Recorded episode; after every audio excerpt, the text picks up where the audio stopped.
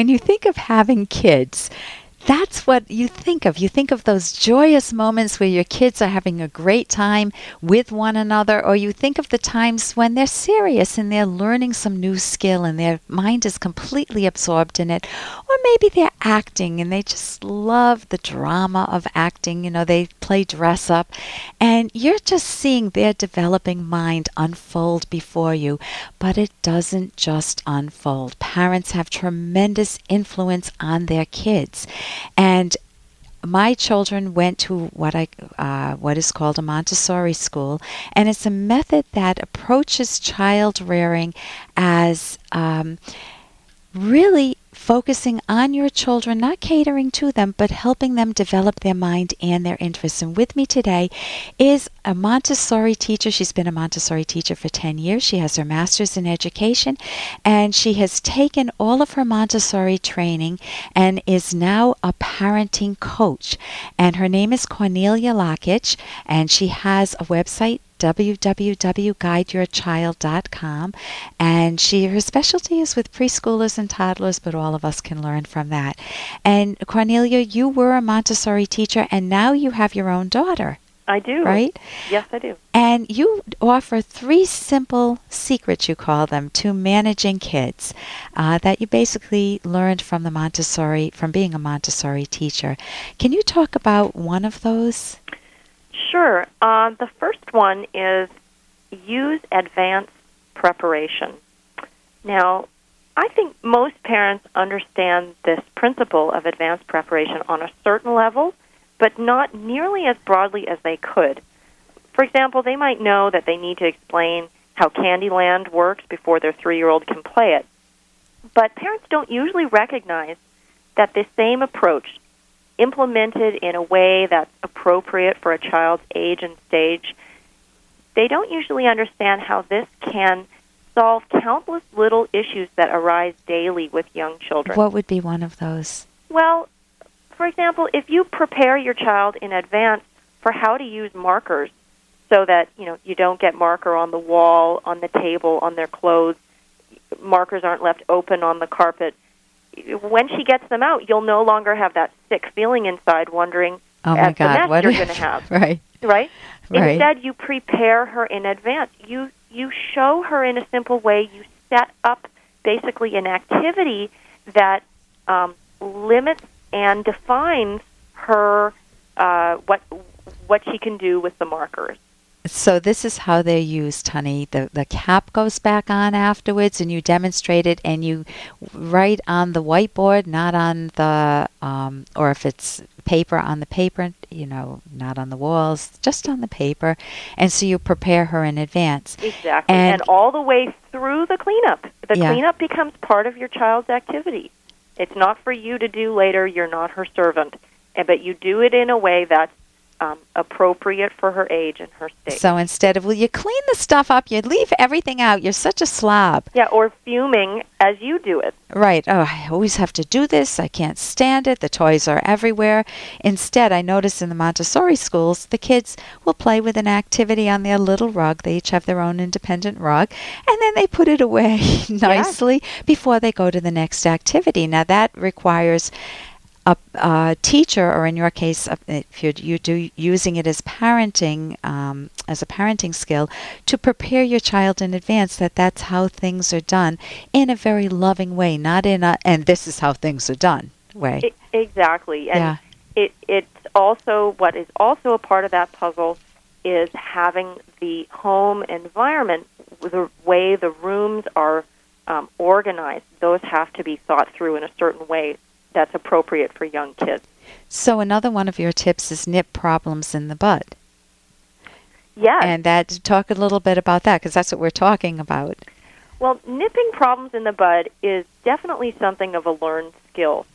Um, over time and by making mistakes, you can start to see negative patterns that develop with your child, but that started from the smallest, seemingly most inconsequential actions. And nipping problems in the bud is a way is in a way like developing a, a sort of a third eye for So- these insidious beginnings. So I've had parents that have said my kid always wants to sleep in my bed and I can't get my daughter out of her bed my bed. hmm And that would be one where how would you nip the problem in the bud? Well, you'd have uh, you'd have to Before if, if- let's just say it's just starting. My daughter's got a cold. She get I think you had a situation like yes, this. I did. And your daughter gets into bed with you or you get into bed with her. Then she wants it every single night because it's so warm and cozy. It How do you is. nip it in the bud? Yeah, uh, it sure is. And you you want to communicate. I think it's very important to communicate a loving response, not one that is um, abandonment Or rejecting. or right? rejection, but that you there there you draw the line at certain things. Now, personally, I don't take my child into bed with me. I go into her bed. yeah. That's a big difference, I think. Um, and then from that, it's just through repeated action. Children will repeat until they are certain that you mean what you say and you say what you mean. So if you break down, I've had parents that say, "Oh my gosh, I've had 10 free days. My daughter has not been in bed with me or my son has not been in bed with me." And then they'll say, "Oh, but they started up again." Yeah. and it's really the parents needing to and I just gave in. You know, it was a rainy day outside and he, he wasn't feeling so good. So I said, "Come on in bed, honey." Well, and yes. it's really the parents not being consistent that creates the problem because then the kid knows that they can keep trying. Exactly. Yes. You- Children are something like you know somewhat gamblers. They'll they'll see can they win this time. Right, right. So if you're consist if you consistently pull that lever and nothing comes out, I'm not Yeah. neither of us are gamblers, but nothing comes out, then they're not going to keep pulling the lever. Whereas if occasionally you you get a big hit, they're going to keep pulling that lever. Very good analogy. Uh, what about your your tip of begin as you mean to go on? I know we're down to the last minute or so. Well, beginning as you mean to go on really simply means to start off right. And in order to do that, you have to have a sense of what right is for you and your family. So I talk about having a vision of what you want at home and for your children and keeping that in mind so that you can be consistent and set the precedent. So to do right some pre-thinking, and if, can you give a quick example of begin as you mean to go on?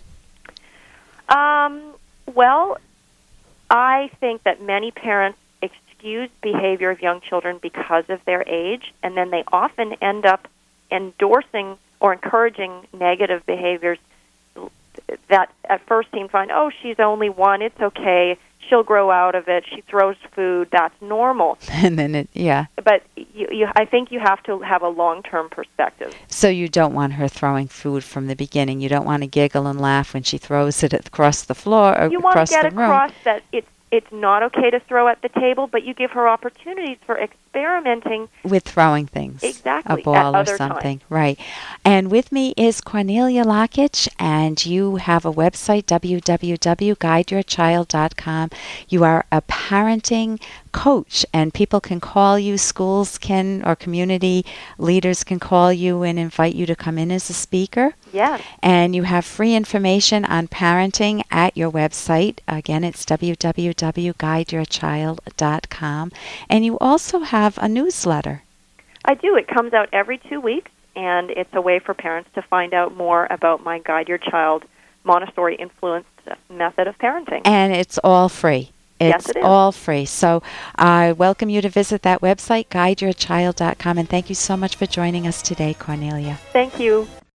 Well, folks, if you're planning on going vacation, or maybe you're just looking for a new book to read, pick up The Selfish Path to Romance with Dr. Ellen Kenner and with Dr. Edward Locke. The book is so important for those who seek a healthy, loving relationship. Are you someone that always seems to choose the wrong person? Well, then you need to read this book. Or maybe you just want to improve your relationship, understanding what sex is good and why it's good. Perfect book for anyone making a change in a relationship. Maybe you're going to explore a dating service, learn how to avoid making bad romantic choices. Maybe you have a family member who's coming out of a difficult relationship. Why not get the book for them? Dr. Kenner explains why your need should be met and why it's so important for someone to be comfortable, love themselves before they can love another. Stop watching everyone else be happy. Chapter one is free online at drkenner.com. This could change your life. Stop settling. Start enjoying your life of romance and passion. The Selfish Path to Romance, available on Amazon right now.